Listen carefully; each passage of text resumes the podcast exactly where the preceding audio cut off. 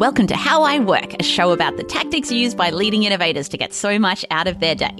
I'm your host, Dr. Amantha Imber. I'm an organizational psychologist, the founder of innovation consultancy Inventium, and I'm obsessed with finding ways to optimize my workday.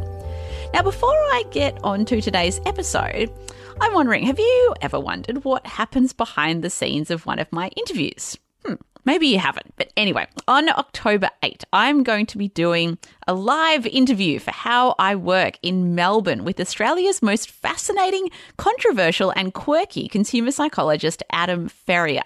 You might have seen Adam on Gruen or The Project talking about advertising and consumer behavior.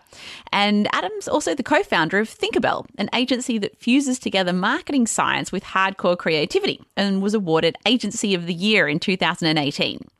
I've known Adam for over a decade, and I'm really looking forward to this chat because Adam's views are very contrarian.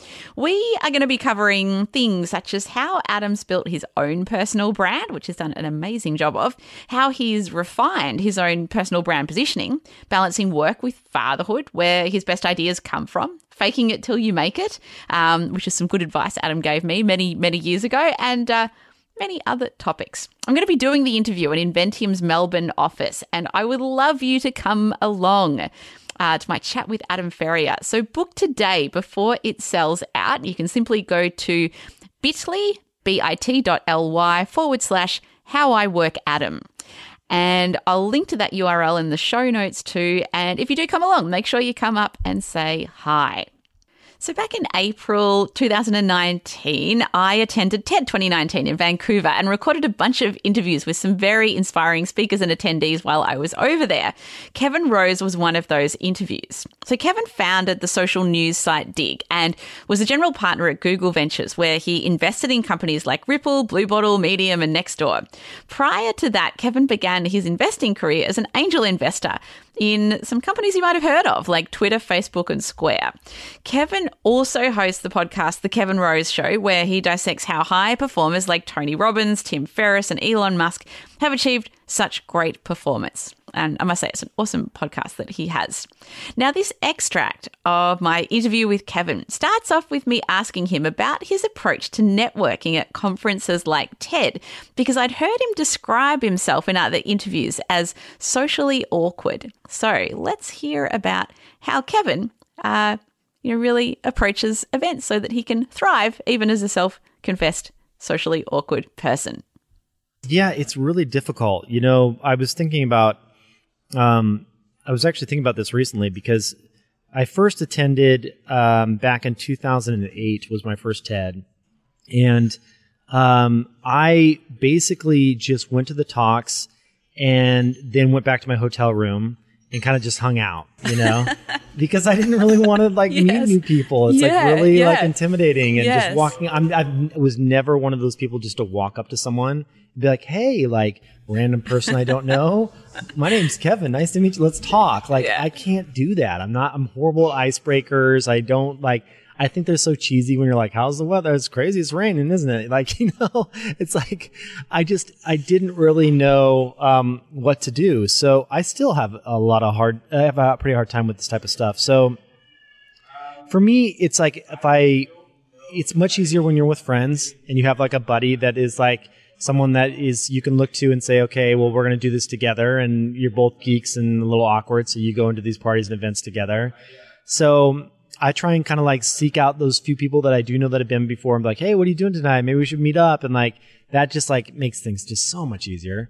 Um, I would always go a little bit late to parties because I find that once people have had like a drink in them, it makes them a lot more like just like laid back and easier to approach people and a lot more open to like meeting new people and um, and that also makes me drink one less drink because I will always like trying not to like drink too much, you know, because I obviously want to be up early the next day and really enjoy the talks, not be hungover or anything like that. So, um, I was just thinking about strategies of how I could delay having to have a drink and going and getting a bitters and soda at the bar is really key for that as well because it looks like a drink and you can hold it in your hand and you can seem like you're social.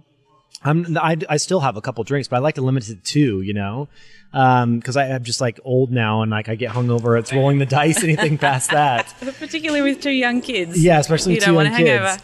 yeah, exactly. Like that just makes it ten times worse. So, um, yeah, I don't have a perfect answer for that. It's it's really been challenging um, because I have been such a, a geek, and it's weird because when I do podcasts, I feel like I can turn it on and just be like someone that is not myself. It's me, but it's like an exaggerated, over the top version because I know that like you know kind of have to perform and be loud for a microphone and get talk a little bit louder than you normally would and all those things, but it's still um, it's still the challenge to break out of that shell. How, how do you do it? Yeah, gosh, I, it's funny. It's almost like the different hats that I wear. I do a lot of keynote speaking, and it's like, well, that's okay. Like, I've I've kind of been given permission to talk, so that's all right. And and I found that like I was so shy in school, but drama class gave me an outlet because I had that permission. And I think that's the thing. It's like I feel like socially awkward people don't feel like they've got permission to talk. So I feel like if I've got permission, like in the podcast, for example, we both got permission because Right. we both host a podcast. So That's actually a great point. yeah, I think that's what it's been for me. Yeah. Do you um do you have like go to questions? Because I've heard that you, you like you're not into small talk, nor am I. It feels quite wasteful in terms of time. Um, like, do you have go to strategies or questions that that just to kind of cut to the chase when you're meeting someone for the first time? Yeah, I try to find something that um, is a that is not small talk, but is also a mutual kind of interest, like something that's really kind of I don't know. There's a bunch of wacky things that I'm into, and so um, you know when people say like, "What have you been up to lately?" Because that's a, common thing, or "What's what's new?" And I'll just say like, if someone were to say to me, um, "What's new at this TED?" I would say, "Well, uh, just before I left, I finished." um, taking these logs that I found um, or that I had uh, cut down from this tree, and I've been brushing them down so that I can inoculate them with mushroom spores because I want to grow some culinary mushrooms this spring. And so I'm trying to. I bought these uh, inoculated wood pegs that you drill into the logs, and then you hammer them in, them in with a hammer, and then cover them with with wax. And then I place them in the backyard underneath the trees, and then over three or four months, they'll eventually grow lion's mane mushrooms. And so lion's mane are really good for cognition, and it's just like something I'm really excited to get into. So this is my first time kind of inoculating these tree trunks with um, with spores. They're the ones in Four Sigmatic, is that right? Uh, lion's the? Four Sigmatic definitely has a lion's Yeah. mane. They have cordyceps for energy. They have a bunch of different types of uh, mushrooms. Uh, these kind of medic- medicinal mushrooms. So um, I don't know. That's something I'm kind of excited about. And typically, someone will be like, "Whoa, like tell me more. Like I have this interest that's really wacky, you know." And so I, I like getting to that because that's like I don't know. It's just something that's different that is fun to talk about versus just being like, oh, it sucks the weather, you know, because it's supposed to rain the next few days. But like that type of stuff is just really boring to me, and I'd rather get into something a little bit more meaty. Yeah. So will you kind of consciously think about what are the interesting things that I've been doing that I can bring up? Well, you've that and just like themes.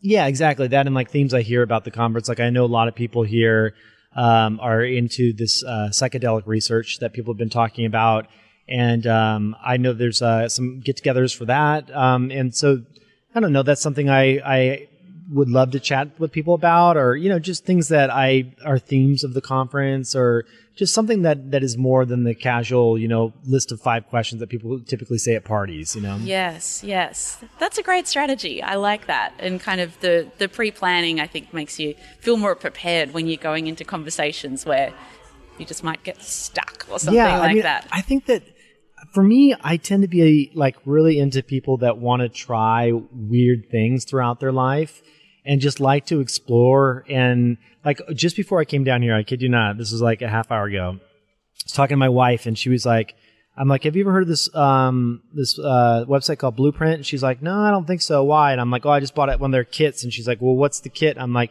"It's a knitting kit."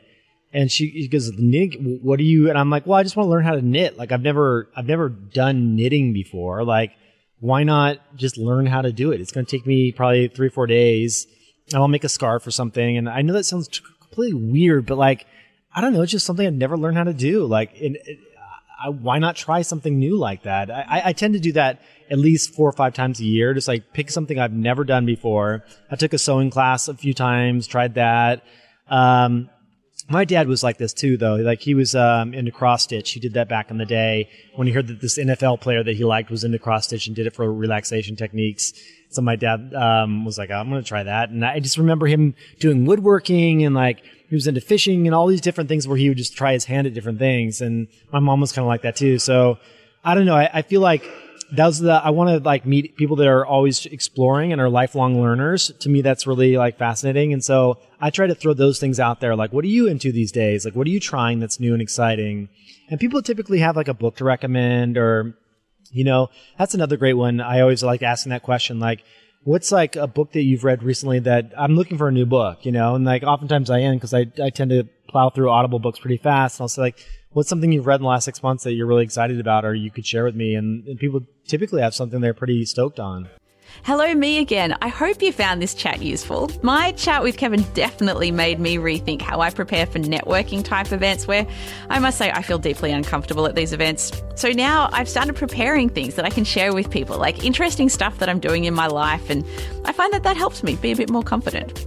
So that's it for today. If you like this excerpt, you might want to listen to my full chat with Kevin, which I'll link to in the show notes. And if you're enjoying how I work, I'd love it if you could take five seconds to leave a review in Apple Podcasts or wherever you're listening to this from. So leaving reviews actually makes it easier for other people to find this podcast. And thank you to all the wonderful people who have left five star reviews and written some lovely words. It completely makes my day. So thank you, and I'll see you next time.